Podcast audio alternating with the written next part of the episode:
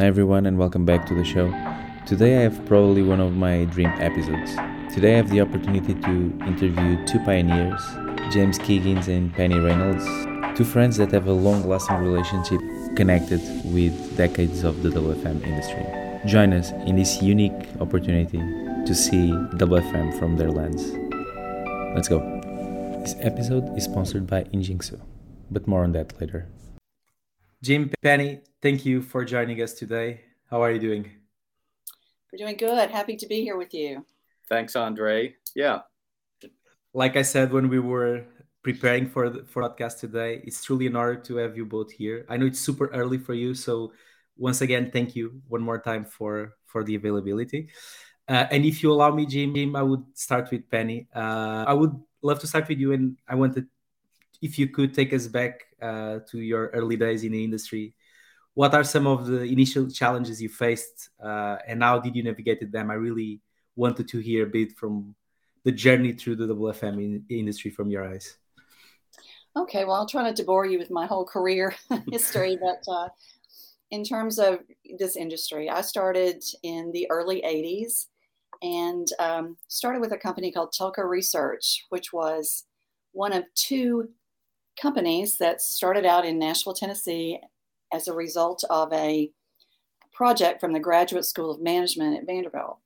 So I worked for one of these companies um, doing primarily telecommunications consulting. So at that point, um, not so much the inbound. We were more concerned with how many uh, telephone lines companies needed to talk to one another and their customers and so on. So I was doing consulting in, in that mode. Uh, meanwhile, during that time in the 80s, a lot of things were happening that would really come to influence the, the call center world. Um, 800 numbers had already been introduced, but not in wide use uh, at all, the toll free numbers. There were two companies that had developed some technology, um, Rockwell and Teknekron, um, developed this brand new thing called an ACD, an automatic call distributor. So uh, rather than calls coming into specific people, it can now go into one place and get distributed out appropriately. So that was kind of new stuff going on. Um, was a technological advancement, I would say. That was a huge technological advancement, absolutely. Jim's going to uh, give a little bit more detail about that. He's older than me, so he knows more about that. um, some companies starting to use that, and uh, one of the first was Continental Airlines, and I, we think that's one of the reasons that the people that work in centers today sometimes are still referred to as as agents. Back then they were ticket agents, but uh, that's somehow we think that's where that term came from. But for me at that point, the focus was on telecommunications and traffic engineering, primarily for companies making their calls. And then we started seeing more and more of the inbound come along. Um, meanwhile, over across the street, kind of, um, was this other company uh, same group of graduate students from Vanderbilt that had started uh, telephone control systems, TCS, TCS Management Group.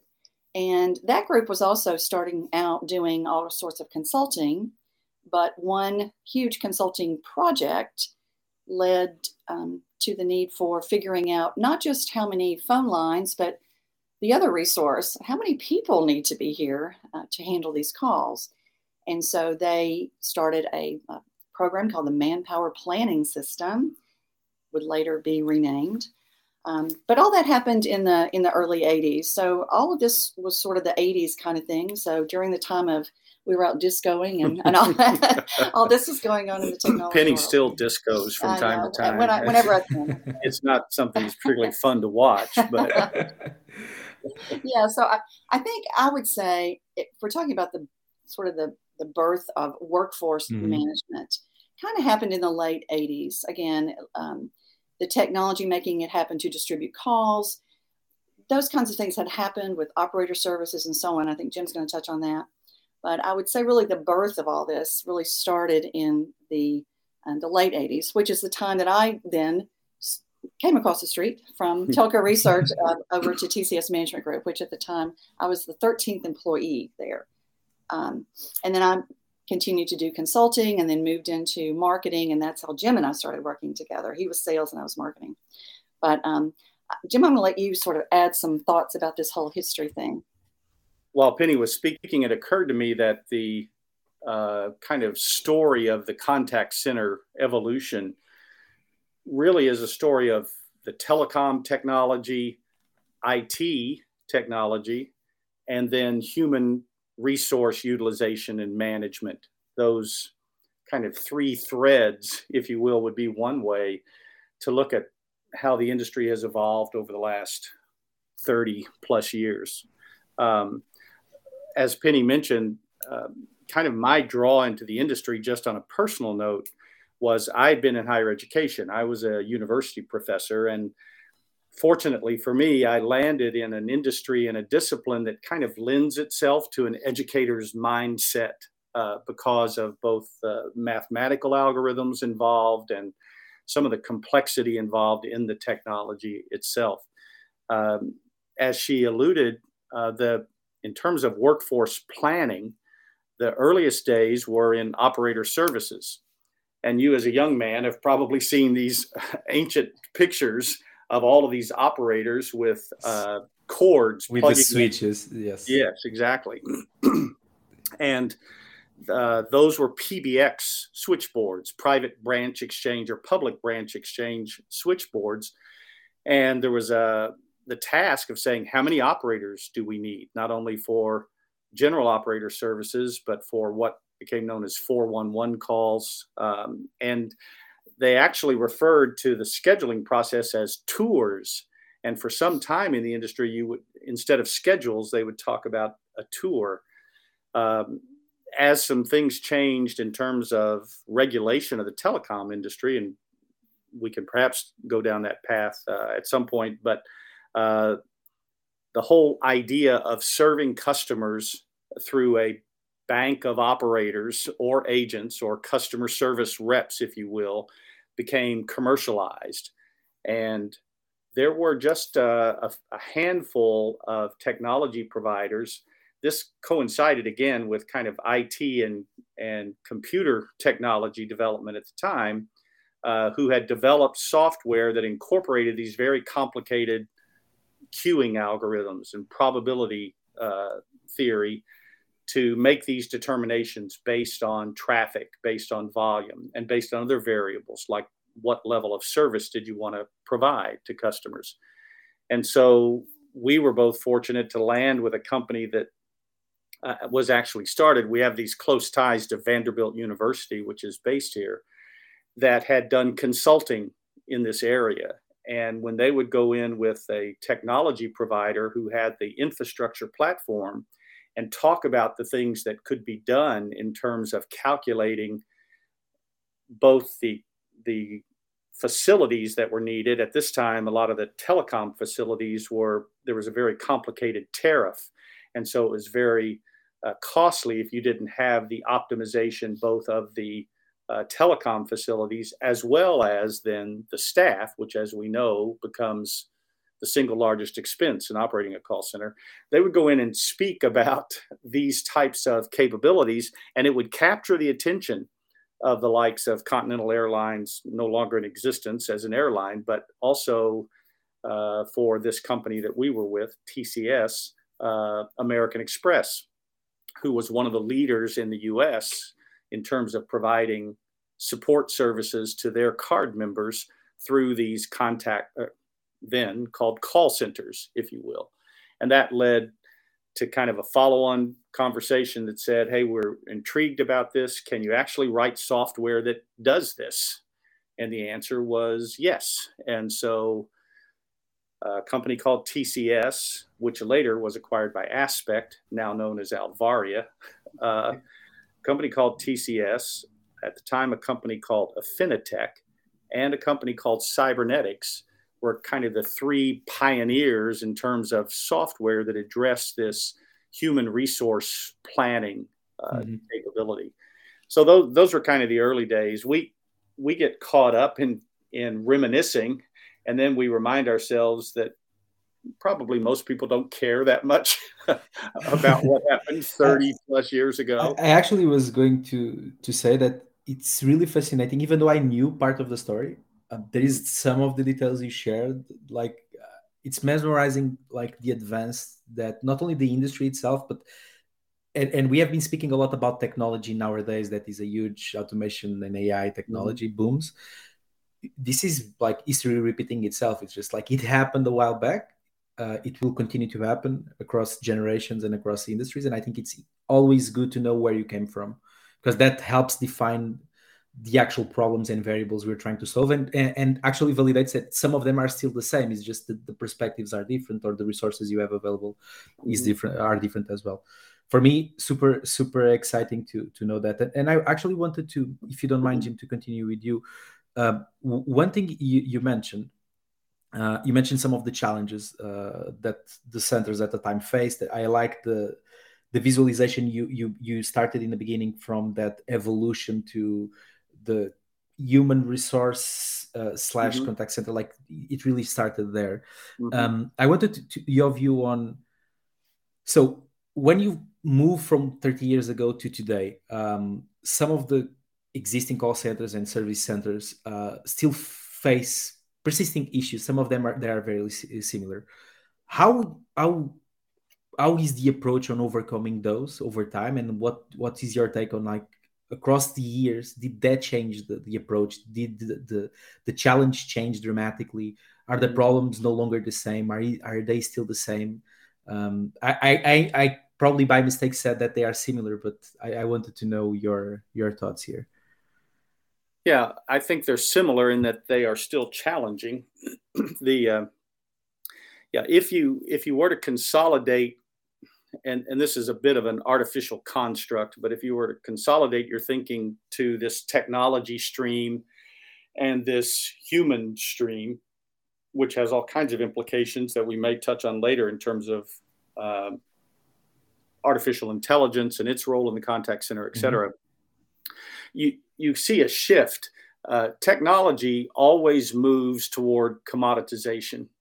And I think that's a trend that will continue. Um, and we used to say that we didn't have a corner on bright, resourceful programmers. That's true as uh, fond as I am of German engineering and of InVision and the Injixo software. Uh, the key is is not only having uh, talented programmers to create software to solve complicated problems, but the differentiation becomes on this human side and that's still true and still a challenge, I think, in the contact center industry as a whole. Although the the move has been to try to uh, eliminate the human element in any number of ways possible, uh, and and many of them appropriately so because it's also costly. It's kind of messy uh, when you have to deal with uh, human elements. Um, but I think that the challenges that remain are not dramatically different, but the magnitude of them and the, the nuance has shifted. Mm-hmm. I I have some responses. Penny wants to jump in here too, so we need to. I need to uh, uh, tie a ribbon around some of this stream of consciousness here. But um, the the primary challenges that I see remain on the human resource side uh, mm-hmm. agent attrition remains, in my view, the most significant unresolved industry challenge. Uh, quite frankly, some of that is because being a contact center agent is, in many instances, not a very pleasant job. yeah. uh, the expectations that both the employer and the consumer have on those individuals just yeah. makes it really difficult and leads to these high attrition rates. And then I can talk some more about this, but yeah, mm, we'll, we'll go there. I was going to Penny to bring you to the conversation. So I'm curious when, um, based on this story, when did you find the appeal to actually found, uh, become the founder? Uh, partner of the contact center school. I would I would love to know the story uh, beneath, but I, I knowing the story behind and i really wanted to tie that story with what jim was saying about solving these different problems and the perception issues. And how do you think that creating this help shaping the the profession of professionals and, and, and improving professionals as well over time? Okay yeah that's kind of where i wanted to to jump in. If you talk about the challenges back then and now I think one of the biggest ones is just people. The software has changed, technology has evolved so greatly, but there's still the need to understand the fundamentals of all these things. And I think that's where in the early days at TCS, we really set ourselves apart. As a matter of fact, our, our tagline for the company was the solution is service. And um, as Jim said, there was no, you know, we didn't have the best programmers in the world. Well, they were great. Um, but what set that company apart was the service and the education and support behind the tool. And so from the early days, uh, and from my early days, even coming before TCS, um, I taught a lot of classes. So as I came into TCS and took over a marketing role, we basically marketed by educating people. Um, I wrote a lot of articles. I uh, did a lot of conference speeches, and you know there was this following of people that were just so hungry for basic information about the fundamental principles of workforce management, how past data can help you predict the future and how many people do you need and why and what's the impact of a few more a few less people. So um, that became such a huge thing and as you talk about the evolution um, that same talk that i did i don't know 25 30 years ago um, i still do at the annual swpp conference of workforce planners and all the new people that are there they're there just like writing down everything I say and whatever. It's like, how can this still be relevant 30 years later? But it is. It's the basic fundamental uh, mm-hmm. knowledge. And I think that that is one thing that's really carried through. But again, mm-hmm. it's all about the the people part. And I think how TCS set itself apart. And, and that's actually why you asked me about the call center school. Yeah, um, while at TCS, we discovered that people were hungry for education. We had a very successful marketing campaign is what it started out to be, but we uh, created this call center showcase tour. Um, Jim and I came up with that idea where people wanted to go see other call centers that were, you know, with best practices. So we mm-hmm. really pinpointed our stellar customers. And of course, from a sales and marketing perspective, we wanted those centers to be visited so they could see our software in action. But we also wanted people to go see best practices. And so we would do some classes, they would see things as they should be done, and so on. Um, as part of TCS, we we just kept seeing people are hungry for education. So we started a division at TCS called Call Center University. And uh, it was primarily workforce management training, but we started branching out into uh, call center supervision and performance management in general, and so on. Um, as um, TCS was acquired by Aspect, and you know, we're part of a bigger, much bigger corporation now. And it wasn't where we thought the education belonged. So a few of us kind of split off and started the call center school. And uh, we started out with um, the traditional, you know, in-person training. We decided we were tired of training. And back in 2001, we thought, wouldn't it be a great idea if we taught via web seminars? so people could see our slides and hear us talk and maybe even some video. And um, so we started a whole series of web seminars. Um, they weren't very popular at first because people were not used to this sort of learning via like you know a podcast and um, you know web web classes and Zoom and all that. So it, it was a slow start, but I mean this. Uh, I kind of really hate to tell this part of it, but it impacted our business. Um, we were not seeing a huge uptake in in web classes and then i'm telling you it's 2001 remember what mm-hmm. happened in september of 2001 so after september 11th people were very um, reluctant to travel and so on and so all of a sudden people were like hey what about those web classes mm-hmm. and that part of our business took off like crazy and then that expanded into you know um, asynchronous learning and um, e-learning mm-hmm. and so on.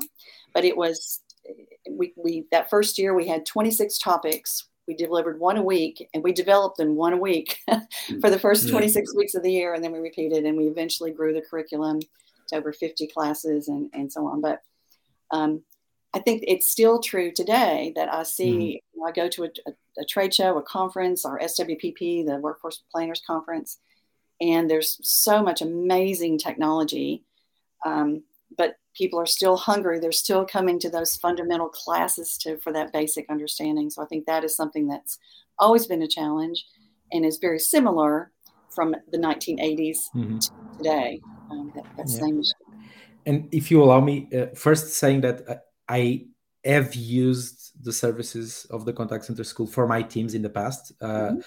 And one of the things you mentioned, and I, I, I, it's countless the amount of times we speak about education um, and education by the professionals in the industry where they are coming from. Jim, you mentioned about that not being a super appealing job sometimes from the outside. So when people mm-hmm. think about it, and the truth is that there is no so there is not a clear path when people are in universities or, or studying to actually mm-hmm. join this industry. So it's normally by accident the majority of the times. And, and these programs really help elevate the professionals i think uh, and, and that's for me uh, it's important to say because i think it, it creates a contribute to what the future is for the industry. Um, i think i still think there is a I don't know what your thoughts are, and probably I would ask the question uh, because you have been doing this for a longer time. I, I still think that we don't have a very clear standard of what is mm-hmm. best in class. I think we have a sense of more or less what that look like, but it's very different between countries, between regions, between mm-hmm. sectors in the industry. Uh, but hopefully one day, and this is something like I personally I'm very passionate about, is that curriculum and working with universities universities to prepare future professionals for the mm-hmm. industry based on whatever the requirements and the needs are for the future. Um, yeah, we, we actually did that um, back in the early 2000s, um, 2003 mm-hmm. or 4. Um, University of Phoenix, which mm-hmm. is sort of the in the U.S. the biggest sort of virtual um, university program. They came to us uh, and we helped them develop their curriculum as a university curriculum for call center management. Um, and at the time, we were honored to have been asked and honored to have been asked to write the textbooks for mm-hmm. those, not knowing that turning out a 200 page textbook um, every month was going to be such an ordeal. But uh, we became very efficient authors at that point in our uh, in the company. It was a good thing for us to do. It helped with our development and our, our own courseware development and so on. But mm-hmm. yeah, that was really the first sort of university curriculum um, that came about in terms of call center management. And a mm-hmm. big part of that was the workforce management piece. That's mm-hmm. one of the mm-hmm. biggest you know, things you have to be able to know and do. Yeah. So let me let me go to to technology in a second. So, could I?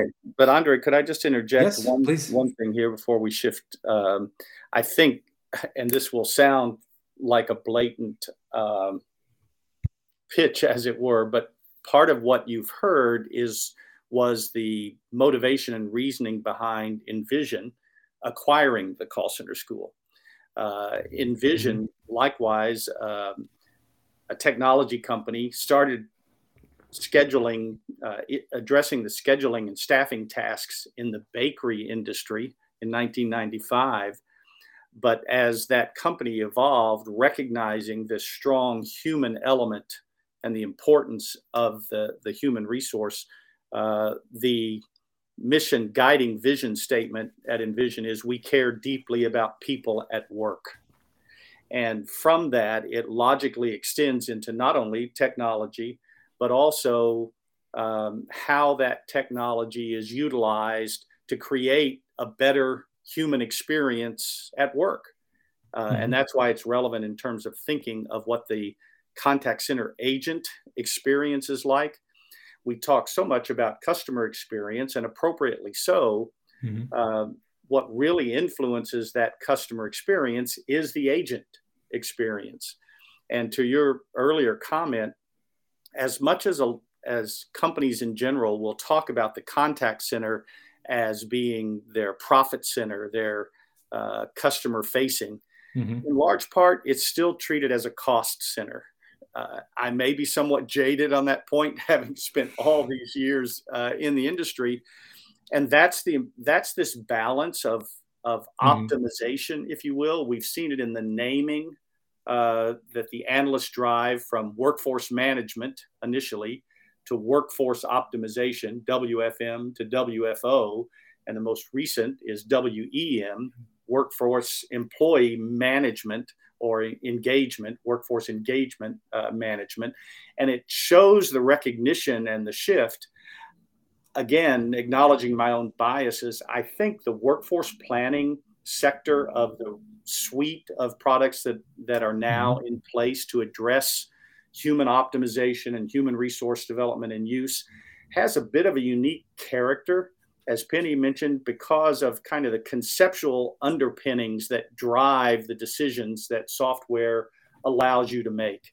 Mm-hmm. You can write software to do anything except wing it, except, except make some human judgments. You can even write now with AI software and machine learning to do much of that.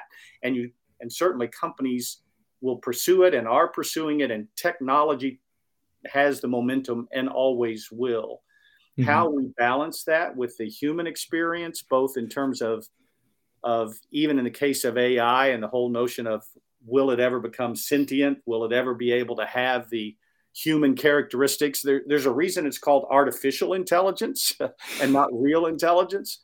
Um, perhaps in some world in the future, uh, there will be the capacity for empathy and understanding and feeling and emotion mm-hmm or something simulating that so closely that the receiver, the perceiver cannot distinguish between it. We're not quite there yet, as strong as AI, and it's inevitable in its mm-hmm. use. But anyway, just my kind of my stumping there for a little bit uh, in terms of this human characteristic. That's why um, offerings like the call center school uh, addressing the human mm-hmm. element and how it interplays with the technology advances remain so important. I agree. And, and Jim, I think that helps even more the segue to technology that I was going to to do because from your story, personal stories, and from the stories of the industry, uh, it's super clear that technology has evolved. Uh, and, and you spoke that as people evolved and we, we evolved leveraging technology to become better uh, and to do solve problems in in a different way. Um, so technology to a certain extent has been as well on a, a, driving force for what WFM and work for, like you mentioned, WFO, VM mm-hmm. are today. So there is a, a, definitely a clear transformation that empowered by technology because, like we were speaking a while back, the problems are still similar, uh, but the, what changes the different technologies in the channels that we we support today that are moved from just phone to email that mm-hmm. I mean 20 years ago probably was was a very was a very different type of email. Mm-hmm. So Penny and Jim, my my question would be your thoughts on the technology advancements that we have seen uh, within workforce management um, and how did they shape the way service centers or contact centers operate today i think in general again driven by uh, business efficiency uh, demands um, that there is a shift, obvious shift away from human interaction to a digital first. And, and many of the technology companies tout that as a part of their offering, which is understandable and appropriate. Uh, the for some time, and I can remember many years ago, the objective seemed to be not only to get the right number of people at the right time, but to get fewer and fewer people needed because, again, of the significant cost associated with that. So I think if we're talking about the kind of trends in this way and in terms yes. of the technology, uh, it will drive more and more self service and self directed mm-hmm. um, uh, decision making and, and, information on the part of the consumer, which will require fewer humans, if you will, uh, to address the kind of routine issues. It will also require that those that do address issues have a higher skill level uh, because the problems, mm-hmm. once they get to that, to the uh, beyond the digital contact way more uh, and beyond the self kind of service, those are going to be the more complicated problems that has not historically necessarily been the way contact centers have been viewed. You know, it's been a frontline kind of triage, and and it's totally appropriate that we automate those types of tasks. Uh, but I think we'll see then on the back end more self-determined self-service approach to scheduling and staff utilization the whole gig worker uh, mm-hmm. kind of approach where individuals that work in these roles will have more autonomy uh, over their own kind of work schedule. Uh, one of the principles, again, at InVision that we adhere to is that there these three primary motivators in life autonomy, mastery, and a sense of purpose. And to the extent that a contact center worker, if you will, agent, rep, or whatever, can achieve those elements in their life, the more satisfying the work will be. Mm-hmm. Um, so I, I think that's kind of an inevitable inevitable trend. I think the the medium will be more and more SMS, secured messaging, and chat. That's a mm-hmm. generational mm-hmm. phenomenon. Uh, my adult children seldom answer the phone nor use the phone. uh, and uh, I think the new consuming public will want that kind of instant on mm-hmm. via either chat or text messaging. Uh, social right. media, yes, but there's another whole kind of dynamic associated with, with social media. And now a word to our sponsor, Injixo. With Injixo, simplicity meets power. It's a complete cloud-based AI-driven WFM solution that optimizes processes from start to finish, including forecasting, scheduling, and real-time monitoring. Empowering employees with mobile-optimized self-service portal makes employee engagement an integral part of workforce management. It combines cutting-edge functionality and seamless integration with leading contact center platform. For more information, please check the first link on the description. And now back to the podcast. Penny, do you want to give us your take on this one? Yeah, I, really just for what Jim said, I think it was talking about evolution of the technology. I mean, we've just seen that from the, the point way back when, you know, IVR was introduced and that provided the first sort of self-service. And what mm-hmm. did we see? Fewer contacts coming in? Um, maybe, but the ones that were, were they gotten the routine stuff out of the way. And that has just grown exponentially with AI and and all of the you know options folks have to solve their own problems online. So what's actually making it into the contact center and to a human representative um, are the more difficult, challenging things, or where someone's already upset and it's no longer a transaction. Uh, you need someone that understands how to do the human interaction. I had someone say, and I just I love this, that now our agents have to be smarter than Google. and so finding those people, number one, um, and I want to touch on this in just a minute, the whole how do you find these people? It's a different makeup of the workforce now. But then training them, not just in the transaction pieces, which is pretty much easy now with all the tools we have, mm-hmm. but um, where to find information that the person who's already been on the website and everywhere else can't find, and how to um, do the calming thing, the you know reassuring, the the interaction. So the transaction piece just gets easier and easier and easier. It's the interaction piece that makes the difference and what customer will remember and experience and want to come back to. So that's the key. And we're sort of transitioning, sorry, out of technology into the, the people side of it. But I just wanted to support what Jim was saying and and finding meaningful work and what he, those three things he just said. Um, yeah, Jim and I sort of at the same time discovered this book by Daniel Pink um, years ago called Drive and it's it's a it's talking about how we motivate individuals in the workplace mm-hmm. and how it's it's a different thing and sometimes what we used to do with here's a prize here's a trinket uh, do this three times and here's a you know tickets or, or something there's there's still somewhat of a role for that but that supports and motivates people if they're just in a mindless remote you know checking out groceries or something but the kind of knowledge workers we have now, that's almost demeaning mm-hmm. motivation. Um, so we need that autonomy, sense of purpose, that that, and finding number one the kind of people that will be motivated doing this kind of work, and then training them properly, and then keeping them motivated in new and unique ways. I think is really critical. So the technology has helped the transition, the transaction part so much, but it's given us a different problem to solve in terms of the, the human resource side. Mm-hmm.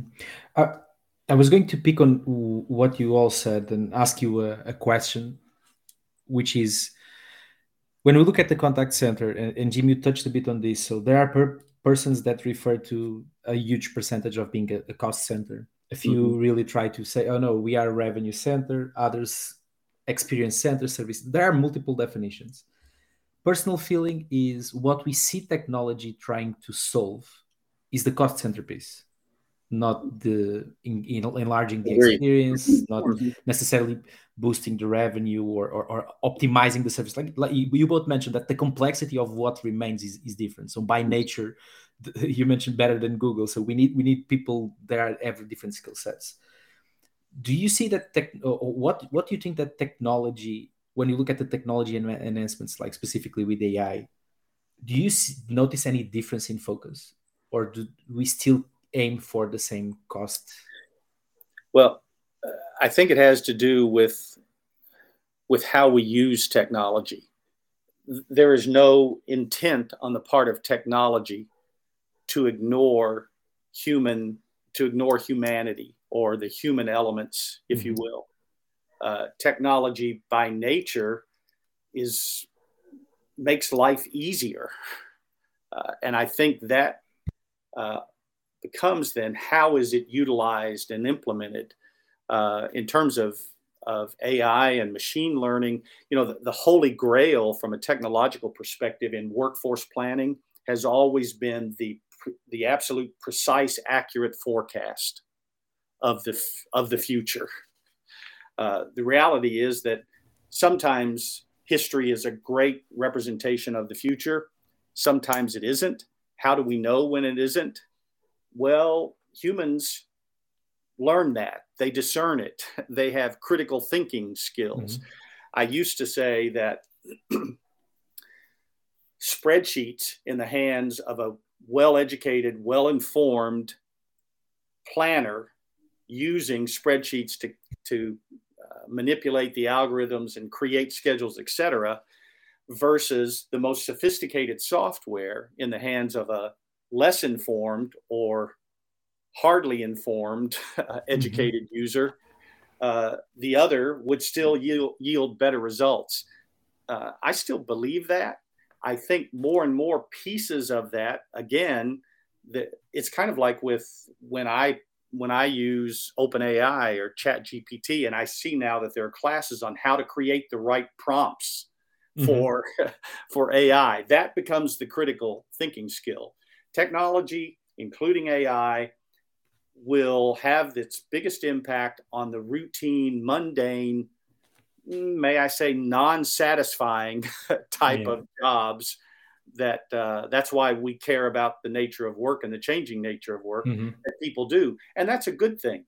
Let's elevate kind of the work experience so that it does call for those uniquely uh, human elements. So, technology in and of itself, I don't think is intended to create a less satisfying work experience, just the opposite. Mm-hmm. Um, and in terms of, in some instances, in terms of how it is deployed and used, uh, I think to to the point I made earlier that that you uh, highlighted, it is looking at reducing cost, creating greater efficiency. Nothing wrong with those goals mm-hmm. And motives whatsoever. So I think the task becomes for leaders and leadership to discern then what is the best use of human resource and how is it enabled uh, by the advancing mm-hmm. technology mm-hmm. that we have. I'm not a doomsayer at all about AI. uh, I embrace it. I'm fascinated by it. I think it holds great promise and I think it's inevitable. uh, yeah. I think we do not stop the march of technology, nor should we. I happen to believe that that's good for the human experience mm-hmm. and will continue uh, to serve us. Figuring out how that changes the nature of work becomes a uniquely human task for leaders, organizational leaders, for whom within their purview are these things we call contact centers, which by the way, Penny and I talked a little bit about this, you know, a decade ago or, or whatever it may be. We changed from call centers to contact centers. Mm-hmm. I'm not sure what the word is, but the word center doesn't serve us very well anymore. here we are participating uh, remotely, sitting in a hotel room. We're at a trade event. Most of those representatives, associates, consultants, agents, whatever they're called, they're working from home or from mm-hmm. you know remote places, mobile yeah. devices. The coffee shop. They're not they're not working from centers, centers. in the sense that that term was uh, initially applied. I, I, agree. We need we need to redefine it. So Penny, if you allow me, Jim, just to go, go to Penny sure. to ask a question. So you mentioned something that I really like, which is you, you mentioned the people learning how to do prompts uh, to use AI. And I wanted to step a bit back on the you mentioned a lot about education and about the contact center school. How different it is from just asking the right question when you are uninformed, when you have a problem. There is a lot of people that say that it's more important to teach the ability to learn than actually teaching how to actually do the problem because then you can search you can find it yourself and you you are you are you have a different outcome from people but i wanted to have your thoughts since you are you have been so connected deeply connected with learning over the, the years like how different do you think it is well I, I like what you said there's i think for me, um, with a liberal arts education back, I didn't really learn anything that I needed for um, any sort of job. I was a psychology major, for uh, for heaven's sake. Um, but during those four years, I learned how to learn, and I think that is what we would hope is coming out of our um, certainly university system and so on. The ability just to to take whatever problem in front of you and and figure it out and, and learn and how to use different resources and how to get there and then how to uh, again very importantly communicate that to another person so i think that's critical and i think as we um, look at this new workforce we have once again they're having to handle a much more complicated sort of question the people have already been out and tried to figure out on their own. That's why they're calling. They wouldn't call in the first place. Well, some people would, like my mother would, or my whatever. But um, most are not going to do that. So they've got a, a, difficult challenge. So they've got to be able to think on their feet, know how to find the information, really listening. One of the critical pieces of, I think, training these folks is listening skills not just let me hear one word and that leads me to let me put that in the search but it but really listening mm-hmm. to the words being spoken as well as the emotions being conveyed by those words and, and other other clues um, and then figuring out the problem and then the other key is how to communicate it back and i think that's one of the critical pieces that's often missing uh, when i look at mm-hmm you know, the, when I talk to folks on the phone, I'm, you know, I like to be, sometimes I will call just to see how they're handling, handling calls. And I always, you know, feel the need to give them a, a, a usually a, a, compliment after it's like, Hey, I did this for years and I just want you to know you did a fabulous job. And I hope this is mm-hmm. being recorded and, um, because you need credit for this. It was, you handled things very well, but, you know, also note, I don't always tell them directly about, oh, if only they had known to ask me this or or mm-hmm. do this mm-hmm. and that's really missing sometimes yeah i think that's one of the risks that we have so uh, automated some of the elements of the role mm-hmm.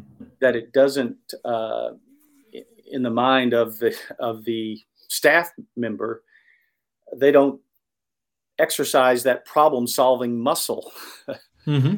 uh, and the really strong performers, almost in any profession, I would argue, um, they are lifelong learners and they're really drawn to problem solving. Uh, there are times that the difficult problem makes me want to turn and go the easy route, but there's some strange thing that happens, even if it's an irate, difficult customer or situation even if I recognize that I have culpability or the company that I've represented has culpability, mm-hmm. I want to dive in the middle of that and fix it. You're like, bring it. and Penny and I have, we kind of are kindred spirits in that regard. Whether it's competing with each other who gets through the fastest security line at an airport. I can imagine you both running. or digging in a you can't do that today, but in this, when you prompted us with a few prep questions about humorous experiences, there was a time when there when trade shows and trade events were in their prime and something didn't arrive when it should have arrived and we were allowed to go into a, a dispatch area and dig through a fedex truck to find our package. The others were not problem solving fast enough for us. That's right. So we want it we now. went Will in you let us in there? Will you let us? And in that time That's period, correct. they would. That wouldn't happen It wouldn't now. happen now. yeah. But the point of that being, you know, the, the the role of curiosity. I mean, most of my career in technology has been in sales and business development and sales management. The role of curiosity in sales success, and I think in success in general, is major. Uh, I I am drawn to people in, that have this innate or just inherent. It's in their DNA to be curious, to Mhm. want to know more, to learn more. And so, can we find those individuals, which I think will be more and more in demand? Uh, because, as Penny alluded, anybody can. There's this term, you may edit this out GTS. Anybody can Google that shit, uh, almost anybody. But when it comes to what you do with it and how you bring that to the problem at hand, and, and some problems, I don't mean problems are always negative, it's just the task at hand to make that a satisfying experience in light of the goal or objective. That's that key developmental kind of um, element. You want to create organizations Mhm. that encourage that. Uh, and you want people to represent your organization uh, to bring that to the task in serving your customers. Yeah, I I will. I will take on what you were saying, and you mentioned before the, the comparison between the different professionals and how they are. We, we keep them the skill set being the the, difference, the the differentiator. So, despite all the advancements in technology, I would say and argue that the human aspect and the skill set still remains the most vital part of the equation. Um, and when I look at workforce management, one of the recent shifts I noticed, at least in my career, even though Mhm. it's not as long as yours, um, what I noticed is that there was a there is a much bigger people-centric approach when we are dealing with problems. We we try to put ourselves in the in the perspective of the the, the other person on the other side. While back in the day, even when I started, was very straightforward, very numbers oriented. Like Mhm. one more, one less, we couldn't care. Um, we couldn't care much how do you see the roles within workforce management changing over time? Uh, like one of the things that a previous guest said is that the skill set is very different um, compared to what it was used to be before. I would love to have your thoughts. What do you think? And The skill set of the workforce the workforce professionals. yes. planner. Planner, Okay. the, the individuals Yeah, that the are charged with doing the workforce planning. You want to go first? You want to? Well, I, I see that cha- it's it's a much more um, sophisticated, well-rounded person. Um, I'm very involved. I helped start um, SWPP, Society of Workforce Mhm. Planning Professionals, and so I participate in that conference every year. It's like been going over 20 years now, and there's always a um, Workforce Management Professional of the Year award. And when you hear the nominations and what these people have done, it's like, wow, I never could have done any of that and, and earned that award. I mean, it's it's really amazing the um, the the skills they have, the analytical skills, but also what Jim was saying, the curiosity. The top five, the finalists, you hear those projects they've done, and they have figured out some new way to do something, and it was non-traditional, and they tried something new, and it you know worked. But a lot of that had to do with really understanding, uh, and more and more, there's more and more shift to scheduling around the needs of the uh, employees rather than scheduling the employees around the needs of the business. So really, as, again, we're, we've got these way more valuable people to us now. They they have to be smarter, trained better. Um, so it's really important that we keep them. So let's make them as happy as possible. And the good news is, with this gig economy and then working these bizarre sets of you know schedules four hours here three hours here. Gosh that's exactly what we've been needing over the years that we couldn't do with Mhm. split shifts and, and all that. But now it's it, it's possible. Thank god we have the tools to figure out all the math but it's enabled us to schedule to those folks needs more. And that's what i see with these um, these new workforce managers, professionals. It's just so exciting to see the growth and evolution of that whole industry and field. Um, of, of again, but much, much of it is trending towards mm-hmm. still still all about cost savings. Don't, don't get me wrong, but um, doing it in such innovative ways is, mm-hmm. is exciting to see.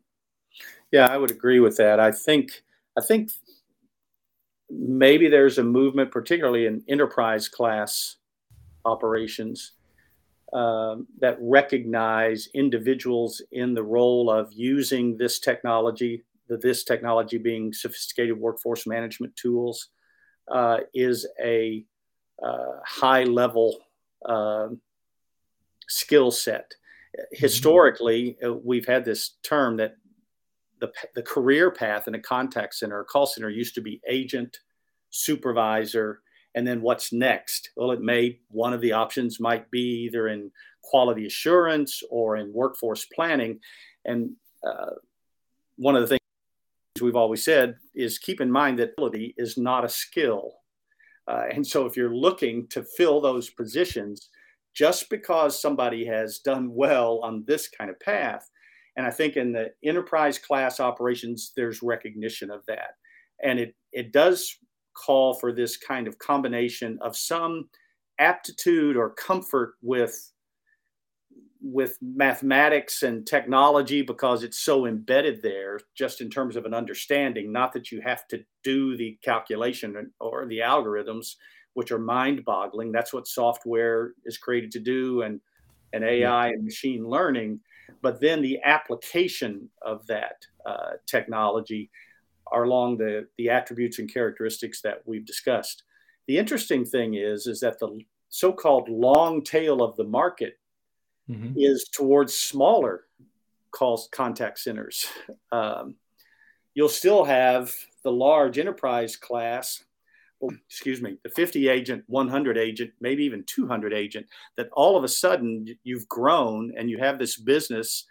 Uh, there was a time early on when this happened and people didn't know they were a call center. They didn't call them that. Yeah. Uh, we alluded to kind of come full circle when the toll free numbers were offered by at the time AT&T there was something called the 1-800 club and I kind of cut my teeth in sales the 1-800 club in the US was any company that had a toll free number and and I got a hold of this list and I would call this number and somebody would answer and they would say uh, this is andre with uh, timberland. How can i help you? And i would say well I, who my name was and i was with the company tcs and we provide a software solution for uh, call centers. About 50% of the time they would say what's a call center? To which i would reply how many of you are there? Exactly. And then they were centers. If you look around yourself how many people are doing what you do? And he said, Oh, there are five or six of us. I said, Well, our solution is typically designed for when you get 35, 40, 50 and above. And occasionally I would say, Oh, somebody would answer and they would say, Well, I don't know. There are probably several hundred of us here in this abandoned Kmart or whatever big box store. And then the lights would go off in my mind and I knew I had a prospect. Uh, so they didn't even call themselves call centers that's happening now in this long tail of the market. Small operations, they start recognizing, hey, we need to get better at this. Uh, and we've had some growth and what technology is available. That's a prime opportunity for education for mm-hmm. the call center school, um, as it were, because again, that's the underpinning to the things that we've mentioned before about how to use technology. It's mm-hmm. technology. The, the call center school is what we say technology agnostic or independent. It is not training on using a given software solution. It's training on addressing on a range of areas for frontline staff in terms of how to deal with difficult calls, for example, or listening skills, et cetera. Supervisors who may not have had any leadership training or coaching training, mm-hmm as well as in the specialty areas of workforce planning and, and knowing a bit about uh, what the concepts are that the technology is enabling. And and I, I, I really like the way you, you pictured it on on that learning piece because if if we go full circle with what you said in the beginning, so you, you can have professionals like, and I, I think this, I think Penny said that it's about knowing how to learn, but also teach the the fundamental skills that then help you regardless of the software regardless of the challenge you have your brain can start going places thinking about how to address the problem. It's the problem solving aspect that you you mentioned before that i i, really like that um, that you mentioned it. So I wanted to go a bit more personal. Uh, so you already shared your experience I, moving back, like I don't know many years. Um, I'm quite sure that you have more stories. You're kind. You're kind not to put a number on how many the years are. I, I, was I was trying to count, but I, I can't recall. Uh, but I was going to say so. You already shared st- stories about uh, trying to find uh, within FedEx, trying to find uh, missing missing items. But I wanted to go back onto your journey together as professionals. Um, surely there are stories that you, you could could be a good laugh but I, is there any one any particular story that could be like a, a rookie mistake or something that you'd be like oof uh, I'm let Penny go first. I just want to say that at the outset. well, so during our years, Jim and I, um, Jim headed up sales and I headed up marketing for many mm-hmm. years together. So we had the opportunity to experiment again, finding new solutions to problems. so one of our solutions to gain attention at trade shows, you know, we're from Nashville, so we, we tried. We thought let's do some kind of music stuff, and then at one trade show, Jim had actually hired the shoe shine guy to come over, and he we would give people free coupons to go get their shoe shine. It's, so we decided to put those two together, and we hired some singers and a shoe shine guy. So the shoe shine guy taught the singers how to. So we we set up part of our trade show booth as singing shoe shines. And this, and, this was a time at which it mattered in a business attire. You know, I should people mention dressed that. Up. Yeah, people dressed up. Yeah. Okay, I, I, I can imagine.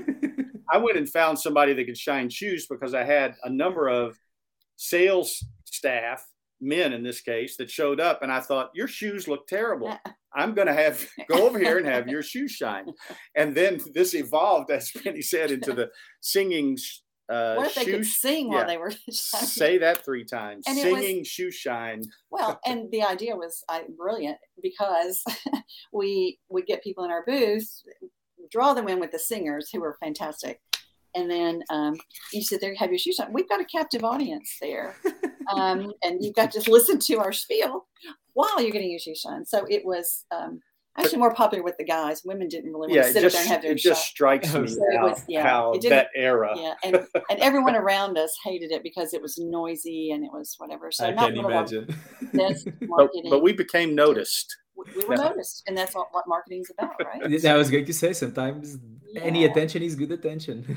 yeah, we've actually done some. We had uh, customers in one year, and they're in Nashville. We took them to a recording studio and actually recorded a song about workforce management and scheduling.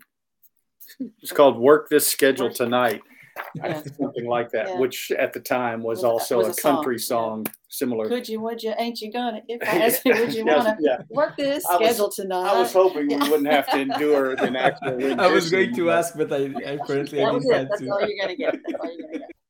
You, you had amazing careers and and we are getting close to the end and one of the things i wanted to take from you is what advice would you give to someone that is entering now the contact center industry or not center let's say this space this industry or workforce management specifically considering all the experience you have accumulated? Like what advice would you give to someone?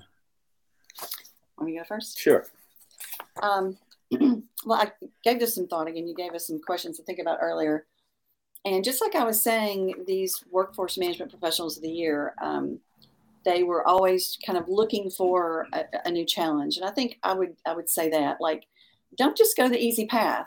Um, i hate for someone to see someone that's gotten a job it's like oh yeah it's like you know eight to five and i'm done i don't have to think about it anymore and uh, like oh that can't be very exciting or much potential um, in that. So i think choose the hard path and i actually there's two favorite quotes that i found. Um, these are both kind of american. I know this, you have a global audience these are both american things but um, so um, Kennedy, as he was coming into office, said, talking about the space programs, that we choose to go to the moon and do other things, not because they are easy, but because they are hard.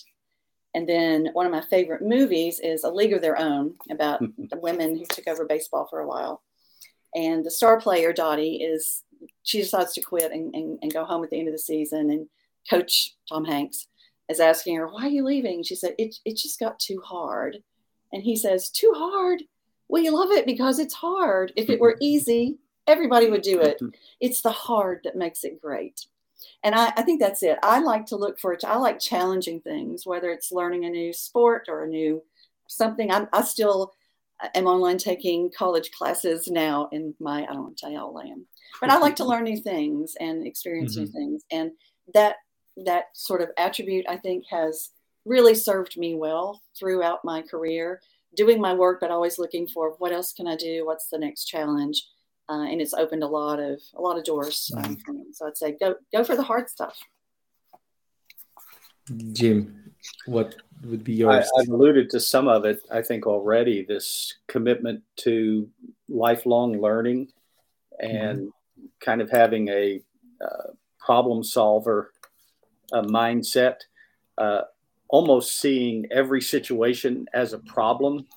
The notion problem has uh, the word problem has this these kind of negative connotations, mm-hmm. but it's uh, it's kind of like improve everything.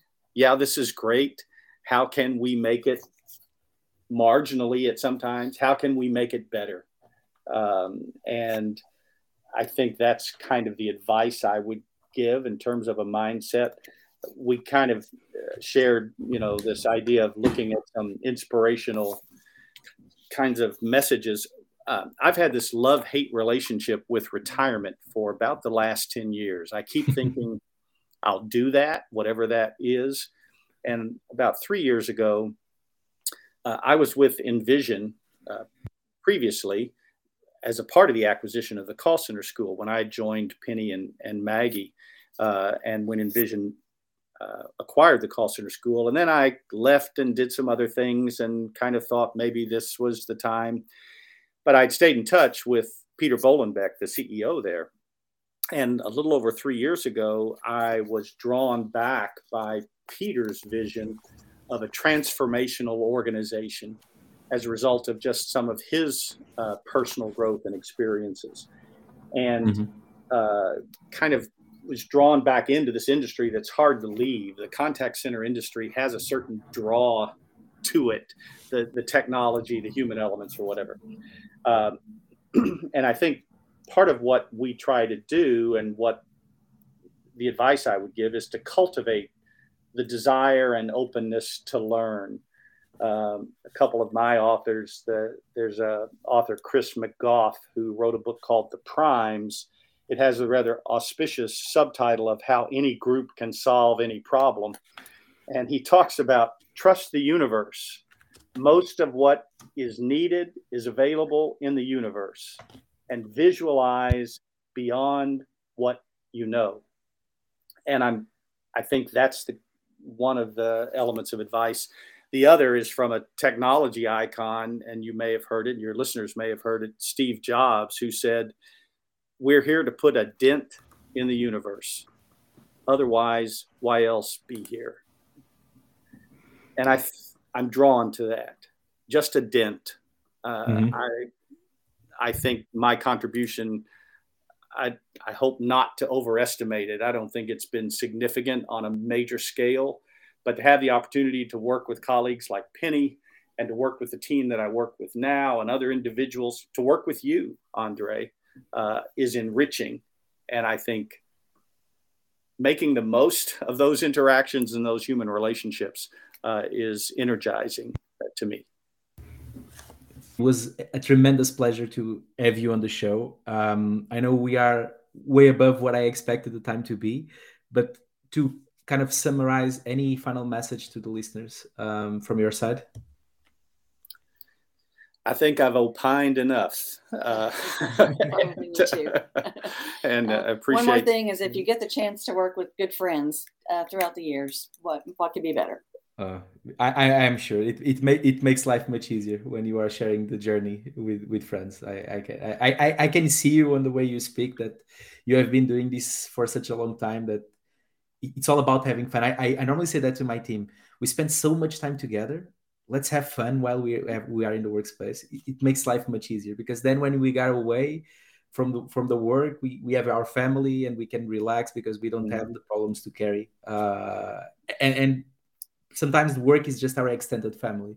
Uh, I agree. You know, I, a friend of mine, I heard her, uh, another associate of mine, comment about this concept of work life balance often uh, kind of puts these two elements of our like lives. polarities. Yeah, and it's really more like a tapestry.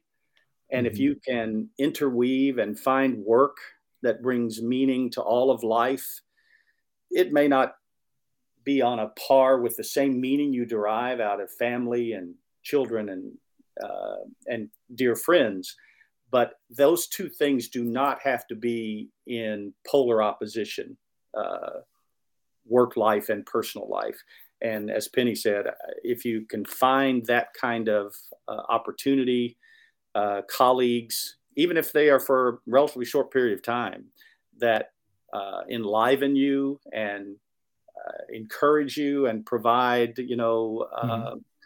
Um, kind of the energizing that uh, that you're looking for. It's a it's a precious thing.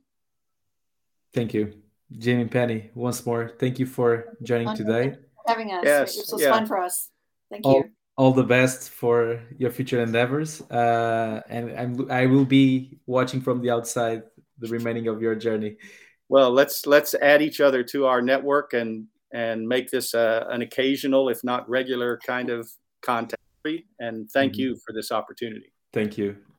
The episode today was sponsored by Injixo. For more, visit the first link on the description below.